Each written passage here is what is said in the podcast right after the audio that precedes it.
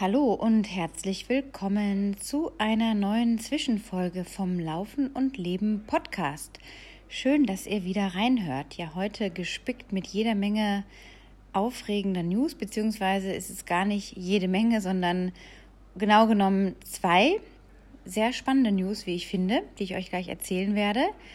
Vorab noch kurz etwas zum ja, zu dem, was ich so in der Szene zuletzt beobachtet habe. Und zwar beim Alga Ultra Trail ist Emily Forsberg, die Langzeitpartnerin von Kilian Jorney, sollte euch allen oder den meisten ein Begriff sein, die 50 Kilometer gelaufen. Ich glaube mit knapp 3000 oder über 3000 Höhenmetern. Vielleicht waren sogar auch mehr, ich habe es nicht mehr ganz genau im Kopf. Das Spannende daran ist, im Live-Tracking oder im Live-Video habe ich sie im Livestream habe ich sie verfolgt, beziehungsweise die letzten 10, 15 Kilometer mir angeschaut, da wo es richtig spannend wird. Und es war wirklich so beispielhaft, wie sie sich verpflegt hat. Und dieses Detail möchte ich einfach für euch an dieser Stelle nochmal rauspicken, um wirklich zu zeigen, dass es so wichtig ist, sich gut zu versorgen unterwegs. Die meisten unterschätzen es nämlich, wie viel man tatsächlich braucht oder warten so lange, bis sie an den Punkt kommen, wo dann schon der erste Einbruch ist. Und das ist einfach nicht Sinn der Sache. Das heißt, also bei Emily konnte man genau sehen, dass sie sich sehr regelmäßig verpflegt hat. Und sie hat später auch geschrieben, dass sie bei ungefähr 70 Gramm Kohlenhydrate pro Stunde war. Das ist natürlich bei so einer hochintensiven Geschichte, wie sie es natürlich auch abgerissen hat, ähm, eine gute Menge, die auch bei Frauen von ihrer Statur durchaus total Sinn machen. Also ich selber bin auch so zwischen 60 und 70 dabei. Je nach Intensität kann, können es auch mal 50 sein. Alles, was dann so Richtung 90 geht, das ist auch machbar mit viel Training. Man muss sich halt immer irgendwie fragen, was trainiere ich denn speziell? Worum geht es in meinem Rennen, das ich laufe? In welcher Intensität bin ich da überwiegend unterwegs? Und es ist natürlich auch was anderes, ob jetzt ein Ironman-Triathlet auf dem Rad seine 90 Gramm oder mehr zu sich nimmt oder ob wir beim Laufen damit mit dem Bauch, mit dem Magen klarkommen müssen. Und durch diese Laufbewegung kann das schon mal sein, dass einem das dann ordentlich aufstößt. Das heißt einfach so oder so man muss diese Geschichten wirklich immer wieder im Training auch trainieren. Und das ganz Spannende war jetzt bei Emily, und vielleicht habt ihr auch nochmal die Möglichkeit, im Eiger Trail diese 50 Kilometer Strecke nachzuschauen. Also da gibt es ja sicherlich noch die Videos, die da bereitgestellt sind. Einfach mal so Richtung, ja, die letzte halbe Stunde vielleicht aus diesem Livestream schauen. Und da sieht man, dass sie am letzten Anstieg, es sind wirklich so die letzten zwei, drei Kilometer, also wirklich kurz vorm Ziel, nimmt sie nochmal eine ordentliche Portion zu sich. Ich glaube, sie hatte ihre eigenen Moon Valley Gels, Riegel hat sie, glaube ich, auch. Ich habe nicht genau gesehen, was sie zu sich genommen hat. Ich habe nur gesehen, dass sie sich nochmal ordentlich verpflegt hat und das vor allem Anstieg. Das heißt, sie ist sich ganz bewusst, dass auch noch auf den letzten ein bis zwei Kilometern ein Krampf kommen kann oder irgendwas passieren kann, was sie dann letztendlich vielleicht in die Knie zwingen würde. Und das kann dann ganz schnell gehen. Gerade Krämpfe es plagen ja sehr, sehr viele Läufer. Und das hat wirklich damit zu tun, dass so oft die Elektrolyte nicht richtig dosiert werden, beziehungsweise man nicht genug zu sich nimmt, auch an Energie. Also es ist so wichtig, von Anfang an, von der ersten Stunde nach den ersten 30 bis 45 Minuten anzufangen, euch zu versorgen. Nicht warten, bis der Hunger kommt, nicht warten, bis man nach der, an der ersten VP ist, die vielleicht manchmal eineinhalb bis zwei Stunden dauert, je nachdem, was das gerade für ein Terrain ist und für eine Strecke von, vom Start bis zur ersten Verpflegung. Und ich denke mir halt, wenn solche Leute, solche Vollprofis es so vorleben, ist da schon was dran. Die gehen da auch nicht irgendwie naiv dran und denken sich, ach, das packe ich jetzt schon noch so. Sie hat bis zum Schluss in einer so professionellen, disziplinierten Manier ihre Verpflegung zu sich genommen. Also das wirklich zu dem Thema Verpflegung, übt es im Training immer wieder, es hängt einfach oft damit zusammen, das richtige Produkt zu finden. Ähm, ob das der eine jetzt mehr Gels verträgt, der nächste mehr das Pulver. Wieder jemand sagt, oh, die Gums sind so toll. Oder Riegel. Also höre ich eher selten, dass Leute Riegel unterwegs essen. Ich habe es einmal versucht und es war fatal. Und da muss man einfach für sich schauen, das eben im Training genau untersuchen. Was taugt einem, was man dann in einem Trail eben auch nehmen kann. Und das ist nicht nur für Ultramarathons, sondern auch für 20 bis 30 Kilometer Distanzen, die ihr vielleicht im Trail lauft, wo ihr so 500, 1000 oder ein paar mehr Höhenmeter dabei habt. Die Verpflegung ist mit das A und O, um das Rennen, um den Lauf gut finishen zu können. Neben natürlich noch vielen anderen Faktoren, aber es ist auf jeden Fall sehr entscheidend. Ja, so, jetzt gibt's die News. Und zwar im November, vom 11. bis 18. November, wird es eine Laufwoche am Meer in Kombination mit einem Kameltrekking in der Wüste in der Sahara Tunesiens geben. Es sind wirklich nur noch zwei Plätze frei. Ich habe im WhatsApp-Status das ein paar Mal beworben quasi und drüber gesprochen bzw. gepostet. Und schwupps waren schon die ersten Anmeldungen da, die festen Zusagen, die festen Reservierungen quasi. Und äh, ja, deswegen möchte ich da nochmal kurz drüber sprechen. Es gibt noch Plätze. Es geht darum, dass ihr, dass ich euch meine neue Welt hier zeigen möchte. Und zwar das Tunesien, wie man es eben nicht aus den Medien kennt, sondern das Tunesien, das voller warmherziger Menschen ist, das so eine spannende Kultur hat, so wunderschöne Architektur wo man äh, ganz tief eintauchen kann, ja, in das, was, was sich hier so abspielt. Also ich wäre hier längst nicht mehr, wenn mir das nicht taugen würde. Und äh, ich habe auch vor, jetzt noch mal länger zu bleiben. Also das Jahr ist bald um. Und jetzt habe ich den Eindruck, geht es erst so richtig los. Das heißt, wenn ihr Bock habt auf eine richtig aktive Woche und Trekking ist jetzt nicht hier im Schlappschritt mal irgendwie ein Stündchen neben dem Kamel, Kamel herlaufen, sondern ihr seid vier bis viereinhalb Stunden am Tag unterwegs. Natürlich könnt ihr auch kombinieren zwischen Kamelreiten und ähm, dem Trekking, sprich also, dass ihr neben dem Kamel auch herlauft. Ihr bekommt euer eigenes Kamel. Ich habe mich mit meiner Freundin, der Kanadierin Juanita, die ich vor einigen Monaten kennengelernt habe, zusammengetan. Wir verbinden quasi unsere Welten. Sie ist seit 17 Jahren schon im Land, ist mit einem waschechten Beduinen zusammen und hat vor vielen, vielen Jahren eine Agentur für besondere Kameltrekkings und Wüstenerfahrungen ja, gegründet und die basiert eben auf dem Fair Trade Konzept. Das heißt, dass die Kamelführer, die ganze Orga und eben auch die Tiere fair bezahlt und behandelt werden und zwar überdurchschnittlich gut. Und das finde ich eben auch so einen ganz wichtigen Aspekt. Ich habe mir letzte Woche mit ihr zusammen in Dus, also im Süden des Landes, drei Tage einen Überblick verschafft, an welche Orte wir dann auch fahren werden. Ich werde natürlich die ganze Woche auch dabei sein, nicht nur zum Laufen hier in Madia, meinem Wohnort, sondern eben auch die ganze Woche mit euch wuppen. Ja, und habe mir alles vor Ort angeschaut, bin total beeindruckt, habe mich so wohl gefühlt. Und äh, also ihr könnt euch wirklich darauf freuen, wenn ihr eine Auszeit wollt, noch vor dem bisschen matschigen Winter oder dem Herbst entfliehen wollt oder ja einfach noch Bock habt, irgendwo euren letzten Urlaub zu verbraten, meldet euch an. Ich habe ein Google-Formular in den Shownotes verlinkt vom 11. bis 18. November.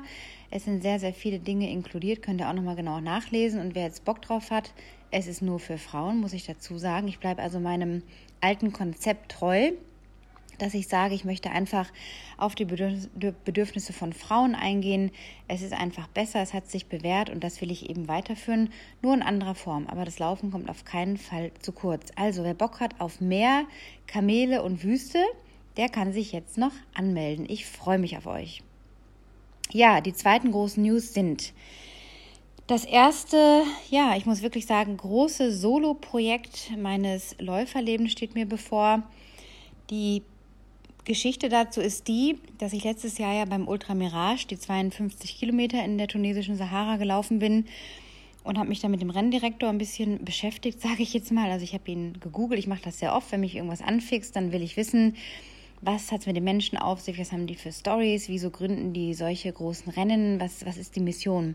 Bin auf einen Artikel von ihm gestoßen, äh, der darum handelt, dass er 2018 als erster Mensch und Mann überhaupt eine Traverse gemacht hat vom Süden des größten Salzsees in Tunesien hoch in den nördlichen Zipfel des Salzsees. Und dieser große Salzsee ist der größte Salzsee Nordafrikas, liegt ausgerechnet mitten in Tunesien, also natürlich mehr im Süden. Und da gibt es eine 70 Kilometer lange Traverse, die eben auch zwischen Juni und August sehr, sehr trocken ist. Also da ist quasi eine, eine Salzkruste, die keine Feuchtigkeit hat, sonst sind, sind ja Salzseen mitunter auch mal echt gefährlich. Also wir haben ja auch einen in der Nähe, da bin ich auch mal ein bisschen eingesackt. Das ist nicht lustig. Also da können ganze Autos und Tiere sogar versinken.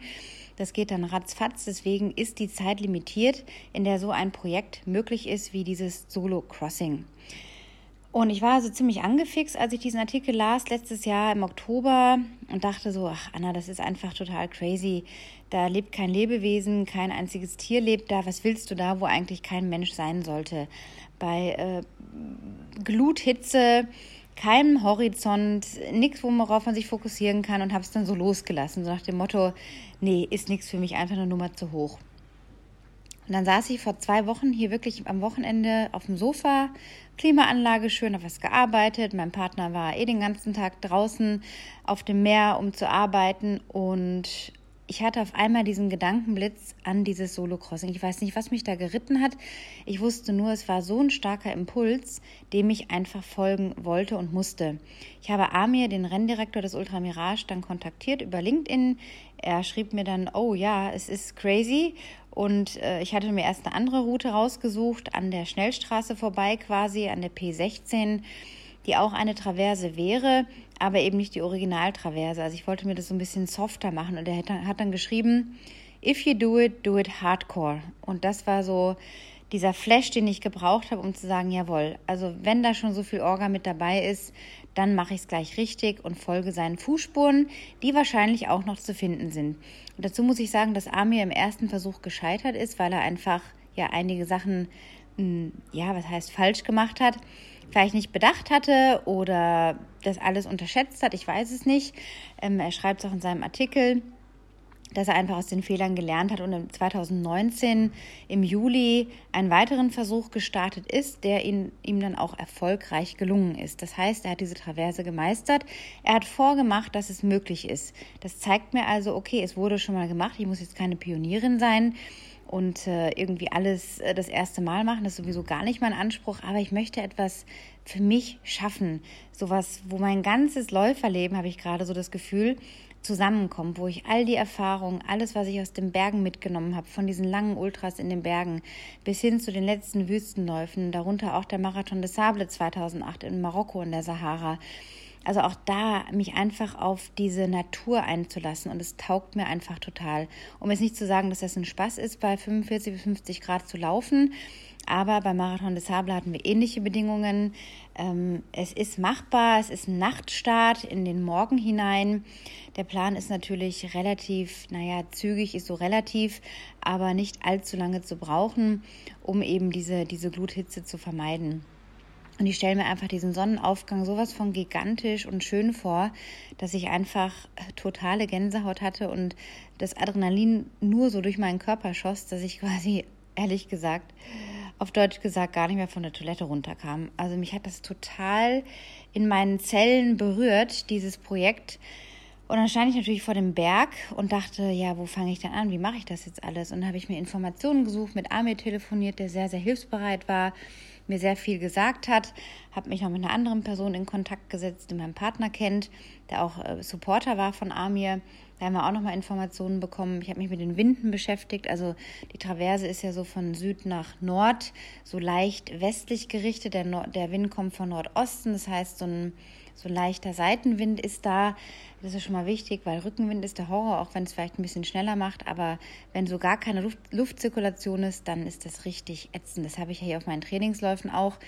Und deswegen ähm, bin ich da gerade zum Untersuchen, okay, äh, was habe ich da für Bedingungen, was brauche ich für Equipment, äh, wer supportet das. Ich habe ein Quad-Fahrer-Team, äh, der sehr erfahren ist, ein Mann mit seinem Team. Das ist eine unglaubliche Logistik natürlich. Das erste Projekt dieser Art, das ich je in meinem Leben mache. Es ist fernab von Rennen- und Wettkampfrummel. Also fernab auch einer Zielzeit X. Natürlich ist es gut, in einer gewissen Zeit das zu schaffen, einfach wegen der Hitze am Morgen. Aber ähm, letztendlich geht es mir darum, das zu schaffen und einfach zu erfahren, wie ist das, auf so einer, in so einer Natur zu laufen was muss ich da beachten? Wie komme ich da durch? Was läuft da mental? Äh, wie, wie orientiere ich mich? Weil da gibt es einfach keine Orientierung, außer ein Satellitengerät, das ich mir noch zulegen muss, mein GPS GPX-Track, wenn die Uhr da mitmacht bei diesen Temperaturen. Das iPhone kann ich gleich schon mal knicken, also brauche ich ein zweites Handy, was kein iPhone ist. Und da seid jetzt ihr gefragt, habt ihr irgendwelche Tipps für mich? Könnt ihr mir ein Satellitengerät, kein Satellitentracker, ein Satellitengerät empfehlen, mit dem ihr schon Erfahrung habt oder könnt es mir sogar ausleihen, weil ich fahre jetzt am Sonntag für zehn Tage nach Deutschland, könnt es irgendwo hinschicken lassen. Also ich frage euch jetzt einfach mal ganz direkt, wer hat Bock, mich zu unterstützen? Ich brauche eine sehr, sehr starke Stirnlampe mit ja 200 bis 250 Lumen ungefähr, die auch lange hält und nicht gleich wie eine Funzel ausgeht. Ich habe leider keine gescheiten. Ich habe zwar welche hier in Tunesien, aber keine, auf die ich jetzt irgendwie setzen und vertrauen würde.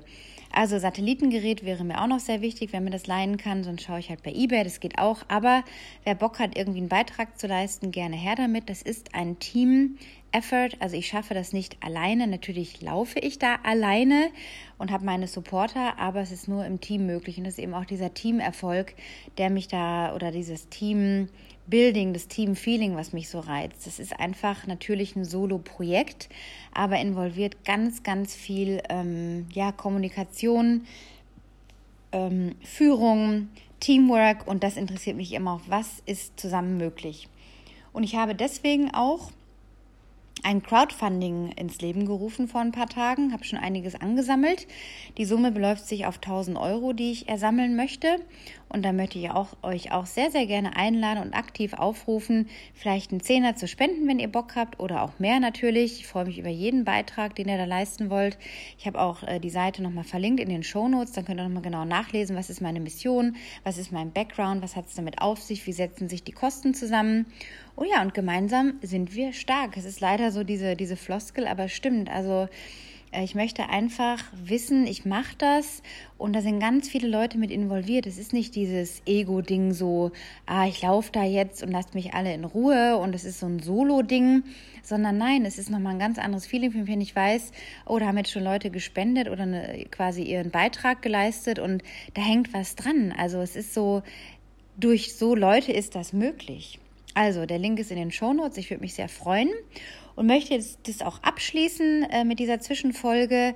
Ihr könnt in der nächsten Folge ein schönes Interview mit der Ultraläuferin Judith Hafers aus Hamburg hören. Die habe ich jetzt schon vor dem Mikro quasi gehabt, virtuell äh, vor ein paar Tagen und den Podcast werde ich noch vorbereiten, entweder zum Wochenende hin oder nächste Woche, wenn ich in Deutschland bin ja, auf jeden Fall äh, viel am Start, viel am Laufen. Dankeschön fürs Zuhören. Denkt immer schön dran, diese Folge auch zu teilen, den Podcast zu bewerten. Und bis zum nächsten Mal. Ich wünsche euch alles Gute. Run happy and be happy.